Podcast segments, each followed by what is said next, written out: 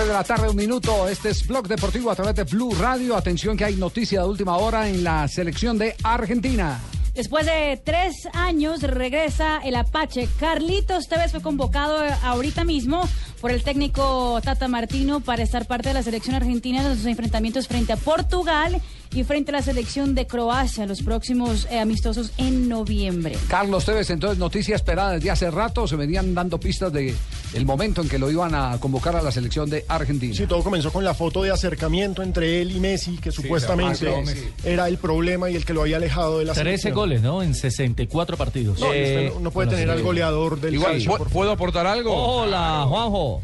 Decilo, Juanjo, decilo. Qué Te placer saludo. saludarlos. Te tiendo la mano. Sos un bárbaro. Eh. Tano, ¿cómo le va? Bien. ¿Cómo anda, Tano? Esperando, te parieron dos turitos. Me debes una invitación, viejo. Usted siempre dijo que tenía que estar Carlos Tevez en la, en la selección. Siempre lo dije.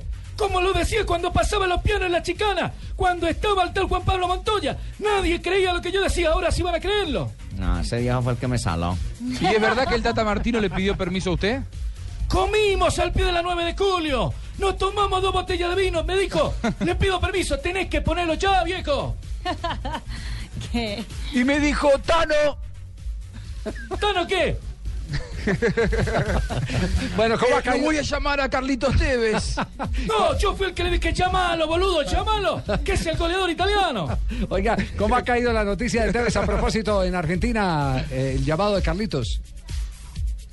Juanjo. Bueno, era algo que se esperaba, Javi, porque eh, en aquella gira, esto lo vinimos comentando aquí en, en, en Blog Deportivo, desde aquella gira por Oriente, China, Hong Kong, eh, en donde se esperaba que apareciera ya Carlos Tevez, Martino lo que hizo fue tener una reunión con Messi primero y luego con el grupo para notificarles, para informarles que lo iba a llamar a Tevez, no para pedirles permiso, sino para contarles que a partir de la próxima citación iba a estar Carlos Tevez. Yo les aseguro que la relación entre Tevez y Messi, más allá de esa foto que apareció circunstancialmente, sigue siendo tan distante como antes. Lo que cambió fue el entrenador.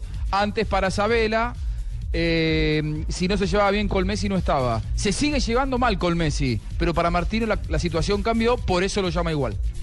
Ah, entonces, es una gran entonces, aclaración. Entonces el tema no está fácil al interior de la selección de Argentina. Pero eso no implica sé, que Martino no, manda. No sé hasta qué punto también la posición de Messi como el gran líder de la selección argentina se ha debilitado con lo último que ha pasado. Campeonato Mundial de Fútbol, los altibajos. Así se haya dicho que eh, jugó infiltrado el partido frente al Real Madrid. ¿Qué tanto impacto ha tenido eso en el, en el mando, en el poder al interior de la selección eh, para Lionel Messi, no? Ya no está Grondona, Javi. Eh, para Grondona lo más importante era que Messi estuviera siempre. Eh, Martino cuando se juntó y después de no haber terminado con la mejor relación con Messi. Esto es importante decirlo, ¿eh? No, no terminaron del todo bien Messi y Martino en Barcelona. Eh, Martino dijo, si yo me hago cargo de la selección argentina, tienen que bancarse que yo hable con Messi y le imponga ciertas condiciones. Y que si él decide faltar algunas convocatorias, me respalden a mí. Y eso es lo que está haciendo la actual dirigencia del fútbol argentino. Muy bien, perfecto. Esa es la noticia del momento. Una noticia brillante hasta ahora. A las tres de la tarde, cinco minutos.